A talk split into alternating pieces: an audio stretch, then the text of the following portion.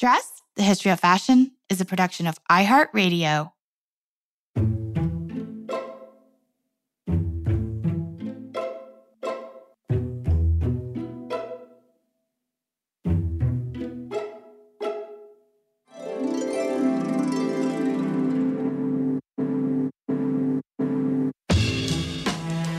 With over 7 billion people in the world, we all have one thing in common.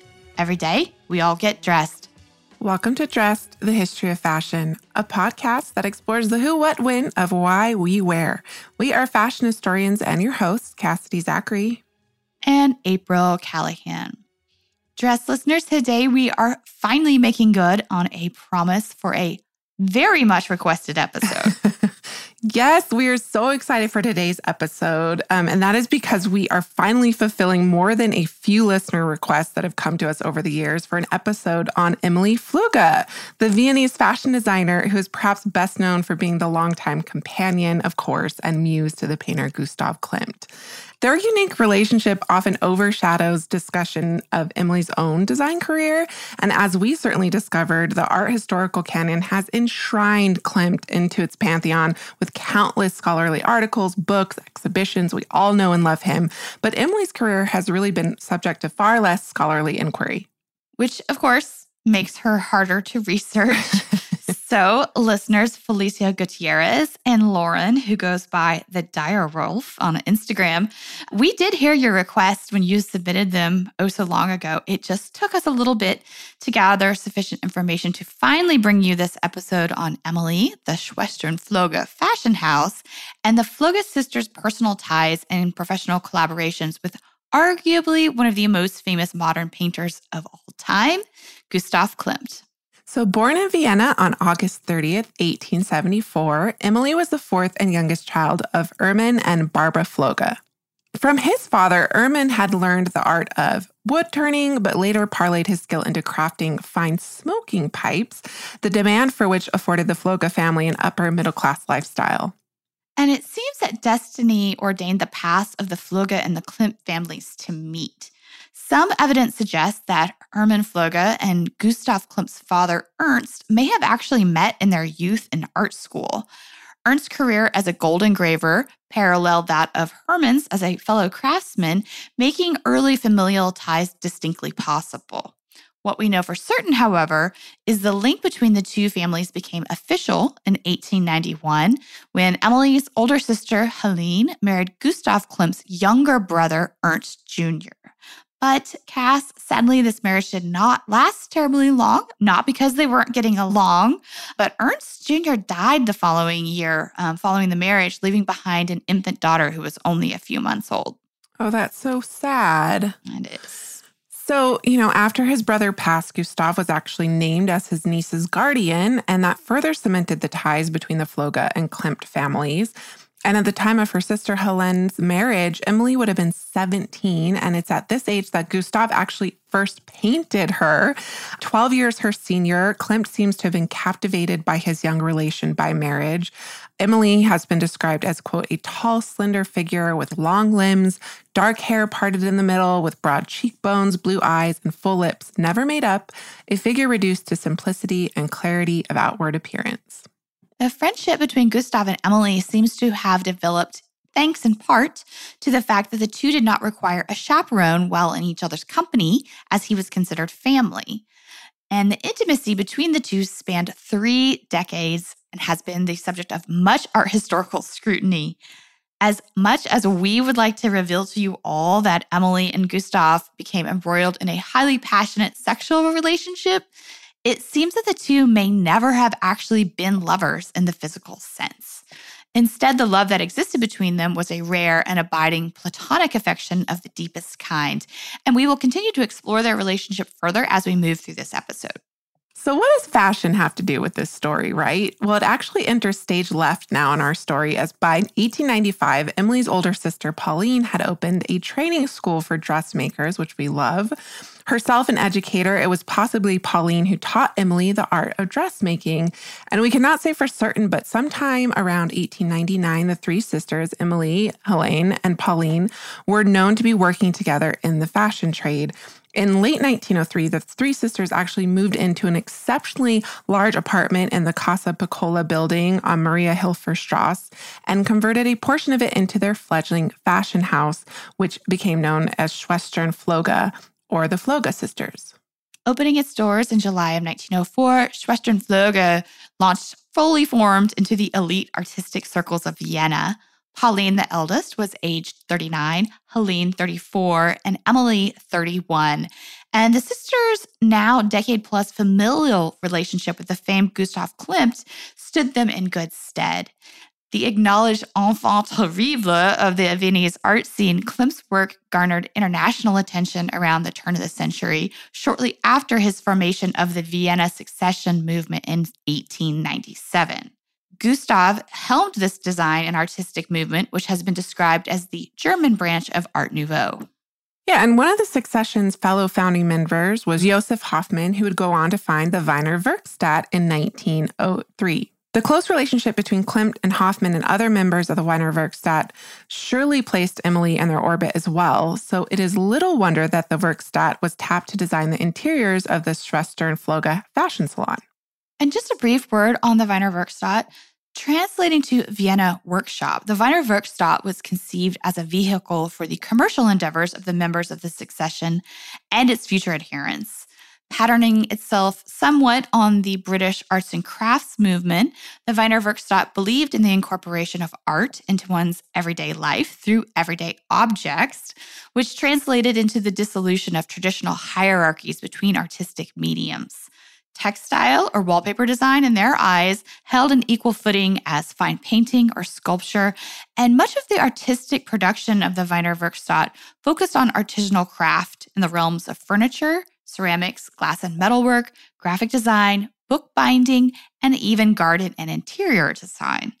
And dress listeners, the Wiener Werkstatt is a fascinating topic on its own right, which is why we have made it the subject of this coming Thursday's episode, where we are going to learn all about the Wiener Werkstatt and the influence of Viennese dress reform on its creations.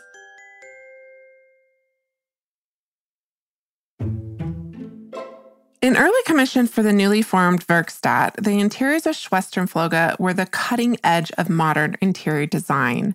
In an interview, Schwestern Flöge employee Herta Vanka described the fashion house's interiors for us. So she says, quote, the hall, which was a room that was quite plainly decorated, led into the salon. The salon was very large and furnished in the Jugendstil fashion. The walls were of white lacquer, and there were pictures by Kolo Moser let into the walls in black frames, which showed ladies in beautiful clothes. Then there were two Jugendstil tables and high back chairs from the Wiener Werkstatt. On one side, there was a wood burning tiled stove with a wonderfully embroidered dragon above it, and on the other side, there were glass display cases with beautiful embroideries, Hungarian national costumes, and Slovakian needlework, which were something quite exquisite. Even then, all the floors were covered wall to wall with light gray felt. End quote.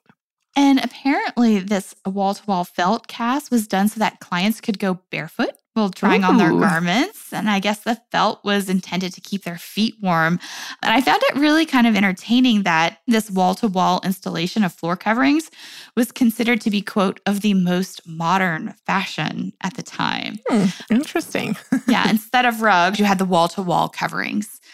So, the offices and a cabine room, which housed the house models who showed garments live for clients, were also decorated in a similarly starkly modern black and white color palette.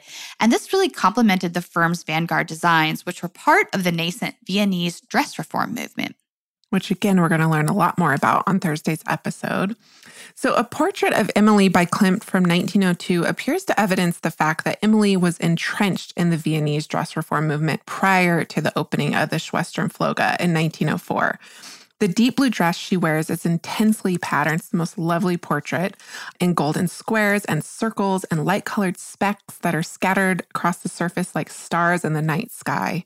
The dress flows from Emily's shoulders in an unbroken column and it flows to the ground with no defined waist. The fitted sleeves balloon over the forearms before being tightly cuffed at the wrist. And the neckline of the dress reveals a swath of chest, but Emily's neck was covered entirely by a high collar or the addition of a matching scarf. It's a little hard to tell. Emily stands erect in the portrait with one hand on her hip, dispassionately gazing directly at the viewer. Little context is offered by way of the background, which is two competing shades of ochre brown, and the brown field surrounding Emily's head is broken by a halo like amorphous form behind Emily's frizzled updo. And the patterning within this form that is placed behind her coordinates, but it doesn't quite match the geometries of her dress. So, needless to say, the style bears all the hallmarks of reform dress, which placed emphasis on the wearer's comfort and ease of movement. And the dress in the 1902 Klimt portrait lacks a defined waist, and the natural, languid silhouette stands in direct opposition to mainstream fashion of the day, which, as we all know, was tightly tailored. It emphasized the waist above all else. So there was actually a specific type of corset known as the Gaches-Sarraute, so named after its inventress, who was responsible for the fashionable S-bend stance of the era. And the corset aided in pushing a woman's bosom forward and her hips and buttocks back. And it gave this, you know, desired effect of a sway back or S bend, as we just referenced. Needless to say, it was a highly artificial look, not really natural. No. And this is pretty much everything that the dress reform movement opposed. Novel styles of dress, which promoted ease of movement and a healthy lifestyle, were put forth by various progressive thinkers during the late 19th century. The dress reform movement in Vienna at the turn of the 20th century was certainly not the first, but the radical styles which were adopted by artists and intellectuals served as an inspiration to many fashion designers like Paul Poiret, who were working in more mainstream idioms and had an enormous lasting effect on the trajectory of modern fashion. So, that Emily's dress in the 1902 Klimt portrait is striking as undeniable. If you don't know what we're talking about, dress listeners, Google it immediately because this also applied to other photographs of her taken by Klimt himself. In 1906, a photo essay appeared in the publication Deutsch Kunst, a decoration. And dress listeners, I obviously this is not my strong suit, but I'm trying to pronounce these correctly. So forgive me. Um, and this publication featured Emily modeling 10 different dresses. So while some sources cite Klimt as the sole designer of these creations, Others call that assignment into question and they suggest that the designs were more likely examples of a collaboration between Klimt and, of course, the Schwestern Flöge. And we do know that the garments featured in the photos were made by the fashion house and later exhibited there as exclusive designs. So there you go. That seems to answer that question. This particular photo essay is incredibly important as it is a rare documentation of the work of the Flöge sisters fashion house, which, as I mentioned previously, Cass, is rather challenging to research. Yeah, and I haven't seen pictures of this shoot yet, and now I'm dying to. I can't wait. Well, listeners, we will definitely post some of them on Instagram this week. So the photo essay, you know, has photos of their work, but also the fact that Emily served as the model makes this all the more valuable. All 10 looks are dress reform styles that follow the established quote unquote kind of like tent dress silhouette that falls floor length to the ground. It's loose at the waist. And the sleeves of all of these dresses pretty much all feature fanciful tiers of ruffles. Um, some of them kind of are a little bit akin to 18th century engageant, but they are long sleeves. And more often than not, the dresses also feature a high collar. These designs feature little, however, in the way of extraneous embellishment, and none was really needed as most of them were realized in at least what would be considered at the time riotously patterned textiles to say, you know, understatement of the year, right? So we have like gigantic floral motifs and bright polka dots made quite the statement, especially when you consider them within the context of more mainstream fashions of the late Victorian era, which often favored a dainty pastel color palette. Not even close. There's really no comparison. It's quite astounding, actually. Some of these textiles would be a little sh- considered a little shocking today. Yeah. this is a, like 120 years ago. Yeah. So, if a given dress did feature uh, from this particular collection that we're talking about, did feature a form of embellishment, it was typically at the front yoke. And one example that Emily models in this shoot appears to have been realized in a light colored, probably quite expensive silk dupioni. The sheen of the textile kind of gives it away. And the yoke of the dress is pieced together by five rows of dark and light alternating triangles the graphic nature of which is really emphasized by the fact that it has contrasting sleeves. And on the sleeves, we have no less than eight flounces appearing at the forearms. It's really, really wonderful. And this must have been a favored look of Emily's, as she is also shot wearing the same dress for a portrait by the photographer Madame d'Ora several years later in 1909. And these dress reform looks were so far ahead of their time Cass that it seems in many ways they were kind of just timeless. Yeah, I mean, I think if people see, when people look these up and, and look at them, you're no one I think would instinctually date them to like circa 1900. it's kind of amazing. So, another favorite from this shoot featured the body of the dress in an oversized floral pattern, but the high necked yoke of the dress was in stark white and it skims the shoulders and it terminated just above the bust where it was trimmed with two horizontal stripes of black ribbon. And then there appears to be additional black trimming in the form of a jabot at the neck, but it's hard to tell exactly what is going on here from the photos. The sleeves again are tiered and the whole look is finished with dark colored gloves of all things. yeah. And to say that I am massively obsessed with this look, Cass, might be the understatement of the century because I would wear it in a heartbeat. Um, it would probably be new and surprising even to some people today despite the fact that it is over a century old. And you know my penchant for loud vintage maxi dresses. So, you know, of all the looks from this shoot, all of them, they're really already like in my taste. So maybe I should just have a whole selection of them made for me and, and wear Schwestern Flöge as a sort of uniform for the rest of my life. I'm sure I'd die happy if I did. Well, you do love a good caftan, which probably would make these dress reform styles perfect for you, as mm-hmm. it's been mm-hmm. noted that the sources of inspiration for many of these dress reform silhouettes were either caftans, kimonos, or smocks. And the smock was actually a very favored look for many of the male members of the dress reform movements, including, of course, Gustave himself Uh, as it simultaneously evokes a bourgeoisie sentimentality due to its working class origins and also as a favored garment of the skilled artist craftsperson. And April, I'm laughing because I actually forgot that I have a little Gustav Klimt doll. and he's wearing a he's wearing, he's a, wearing a blue smock. I just remembered that. It's like conveniently behind me. um, but anyways, it's it's so fun to see pictures of him because I don't think that's what you would expect of an artist. But he he's most often photographed wearing a smock. There is a really great photo of Gustav and Emily together when they were on holiday. Emily is wearing a bouffant caftan in black and white vertical stripes. Near the hem of the caftan, a panel has been inset where the striped textile has been cut apart and then pieced together again to form a sort of checkerboard pattern. And then also, two checkerboard pattern panels have been vertically inserted at the robe's front. And this look is loud, friends. But what I really love about the photo is that and it's a kind of like a series of photos of the two of them but in some of them emily is like hysterically laughing um, which, which which i just think is really really fun. The two are definitely having a good time when they did this photo shoot yeah, they really loved each other and enjoyed each other's company. So Klimt's look, while the silhouette was radical, is in its fancifulness comparatively tame. It's more or less, again, a floor length smock. So we have light pleats at the shoulders that create a slight gathering down the front, and only embellishments are like inset panels featuring a circular geometric motif placed on top of the shoulder pleats. And the textile is sturdy, but it actually has a slight sheen to it. So maybe it's like an expensive heavy linen, not entirely sure. And this is not the only photo out there, again, as, as I mentioned, of Klimt toning a smock. There are others as well. So clearly, this was a favored style.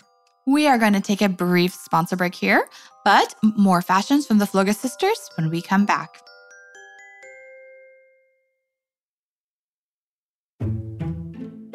All right, welcome back, dress listeners, back to the Schwestern Flöge. We have established that in the early years of the business, the sisters were creating avant garde fashions in the Viennese dress reform style. But something rather fascinating that I learned while working on this episode Cass is that they were also offering more mainstream French fashions. Apparently, several former employees of the house who were interviewed later note that Emily traveled to Paris and in London, sometimes as well, twice a year for decades, basically to scope out the latest in European couture. Yes, former model for the house, Elizabeth Sharoni, recalled, quote, regularly at the beginning of February and at the end of August, she traveled to the major fashion shows in Paris, then ordered the materials from Paris, and using me as a tailor's dummy, recreated the Parisian fashions. That is to say, adapted them to the Viennese figure, end quote. We know, for instance, that on a trip in 1909, Emily and her sister Helene traveled to both London and Paris, returning with designs purchased from Chanel and textiles from the luxury manufacturer Rodier. And just a little bit on that comment from the quote you read, Cass, about the Viennese figure. This was apparently a whole thing that I ran across in my research. There were a lot of Viennese social critics from the era um, that went way far out of their way to make the point that the fashionable body type in Paris was a lot slimmer and more petite than what was favored in Vienna, where a large bosom and ample hips was what was considered covetable. So this is just a you know brief side note here, friends, that in any given era, the quote unquote fashionable body type is always a cultural construction. Absolutely. And also, just to point out, while many of the dress reform styles offered by the Flöge sisters might not require extensive fittings, they were also doing custom made to measure looks based on Parisian trends as well. So, this was kind of like one stop shopping. So, you could cater to both dress reform and haute couture tastes. Maybe somebody dabbled in both. And this way, the sisters were able to entice a wider clientele by playing both sides of the coin, so to speak. And they were enormously successful in doing so. And their offerings were tremendously expensive. I found information on the price points at Schwestern Flöge to be particularly interesting. Basically, just to sum up, their prices were about 10 times higher than what it would cost to hire a private dressmaker to realize a made to measure look. Scholar Wolfgang Fischer makes note that in 1912, the price tag on a Schwestern Flöge pleated skirt ran 190 crowns, whereas a similar skirt made by the custom salon of a department store would have cost about 39 crowns. So Schwestern Flöge customers were paying four to five times department store prices and 10 times the price of private dressmakers for the privilege of being a patron of the Schwestern Flöge. So, likewise, we must also note that Wiener Werkstatt fashions were also prohibitively expensive to most or many. So, despite the socialist underpinnings of, you know, the art and everything movements, like the arts and craft movement and the credo behind the Wiener Werkstatt, these were more often than not artisanal luxury goods. And the cost of fine craftsmanship really was underscored and undermined, of course, by falling prices made possible by mass produced goods. And Emily herself often wore Wiener's Werkstatt garments in addition to her own house's creations. And this, of course, included the many pieces of Wiener Werkstatt jewelry, which Gustav gifted her over the course of many, many years. Let's get back into that relationship a little, shall we? Yes. a closer look into their dynamics was afforded to scholars in 1983 when a cache of items belonging to Emily's estate were discovered. In addition to several pieces of the aforementioned Wiener Werkstatt jewelry gifted to her by Gustav, there were also some 400 postcards documenting the correspondence between the two. And at this time, when this discovery was announced, Klimt scholars practically salivated at this discovery, hoping that the missives and the letters would finally prove a romantic connection between them. But their hopes were dashed after reading the communications, which were sometimes multiple times a day. I would like to add, you know, I guess that Casa would kind of be like texting someone all day, you know, back and forth. Well, the the postcards basically proved that while they did correspond about the most intimate details of their life, it seems a sexual connection between the two never manifested. And close friends of theirs at the time specifically deny that their relationship was ever consummated in that particular way. Yeah, so they were just very, very close friends. Of course, that is not to say that Klimt did not enjoy a robust sexual appetite. And while his two sisters went out of their way to paint their brother as a quiet homebody, I mean, he lived with his family his entire life, he never married. Apparently, dress listeners, the quote unquote scene at his studio was something very different. it's believed, I can't believe this. I mean, I can't believe it, but I did not know this. It's believed that he fathered some 14 children out of wedlock, mm-hmm. many of them with the models who sat for his paintings. And some of his affairs were actually even conducted with the high society woman he was commissioned to paint. And his discretion in these matters has been remarked upon by many of his biographers. So it's a well known fact. Mm-hmm. I mean, it kind of makes sense, Cass, because many of his paintings, particularly of women, are highly erotically charged. So where was he getting all of that energy from? You know, you, you get my drift. And it seems Emily was aware of his relationships with other women as they were of his relationship with her. Letters between Klimt and one of his baby mamas speak openly about Emily. And this particular mistress even complains about Emily's presence in his life. She was apparently quite jealous. Well, her squeaky wheel definitely got the grease as she was one of the few mothers of his children to whom he paid child support. So, in fact, I think she had to threaten legal action or actually sue him to do so, but she did get it. And remember at the beginning of this episode, he was dubbed the enfant terrible of Vienna. So, well, I guess he lived up to his reputation in more ways than one. Um, so it seems that while the lovers in his life got one side of Gustav, Emily got the other. His tenderness and care for her is so evident in these letters. He had a whole host of nicknames for her and frequently sent her notes throughout the day by way of a messenger. You know, little banal things like noting the weather, or he just had like a vague general complaint about something. Other messages to her notify her of his time of return by train and hope that she will meet him at the station. It's it's a very interesting relationship, Cass. You know, something more than a friendship. It was a devoted partnership of sorts that never became a marriage, but for all intents and purposes, Emily was the wife figure in his life. And while their personal intimacy ran deep, the two actually maintained separate personal affairs. Emily was independent financially.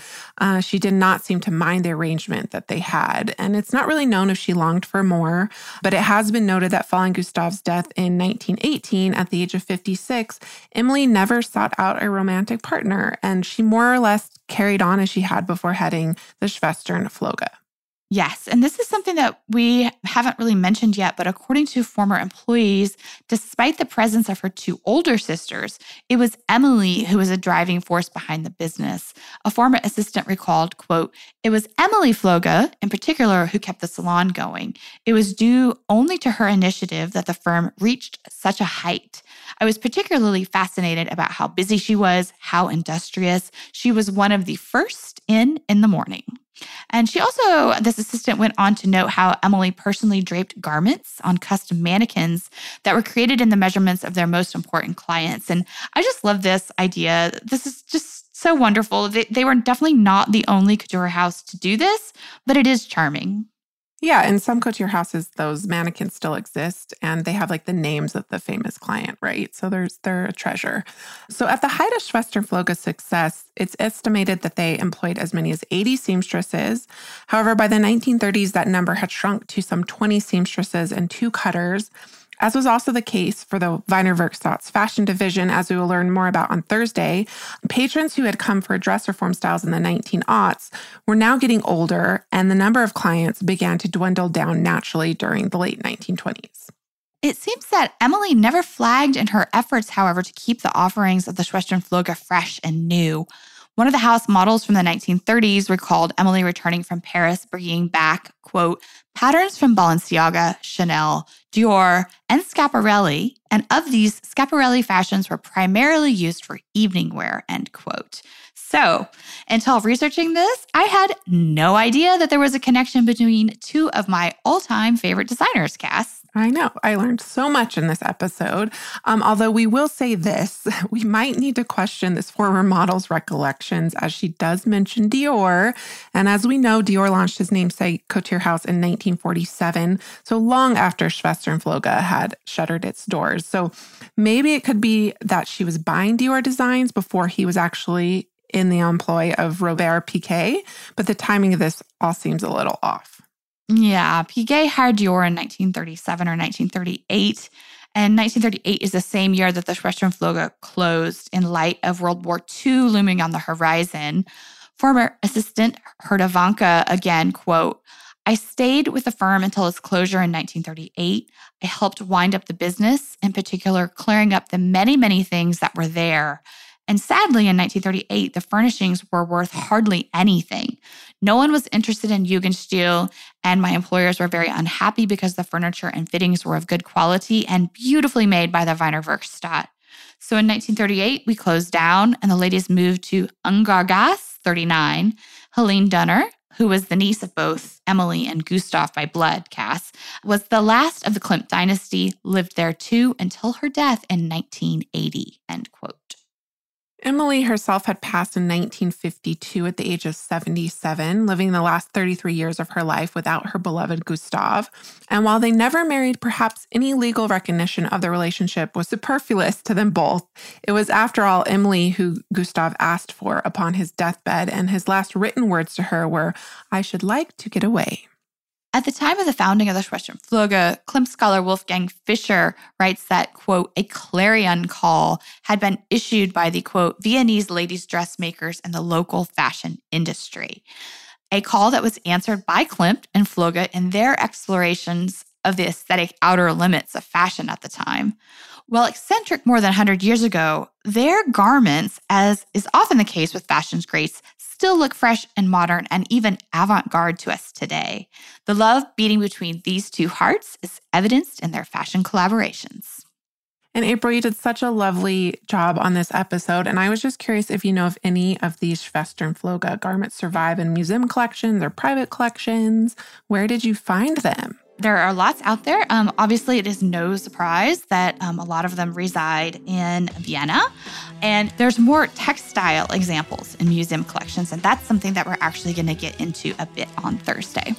Well, until then, dress listeners, I think that does it for us today. May you consider where the love resides in your closet next time you get dressed. Remember to tune into Thursday's episode, where, as April just mentioned, we're going to take a deeper dive into the work of the groundbreaking art collective, the Wiener Werkstätte. Until then, we love hearing from you. If you'd like to write to us, you can do so at dress at iheartmedia.com. You can also DM us on Instagram at dressed underscore podcast, which is where we post images accompanying each week's episodes. If you have time to rate and review us on your podcast listening platform of choice, we do appreciate it.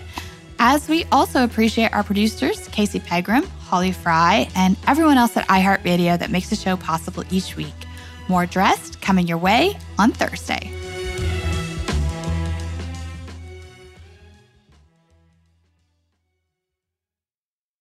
Dress, the History of Fashion, is a production of iHeartRadio. For more podcasts from iHeartRadio, visit the iHeartRadio app, Apple Podcasts, or wherever else you listen to your favorite shows.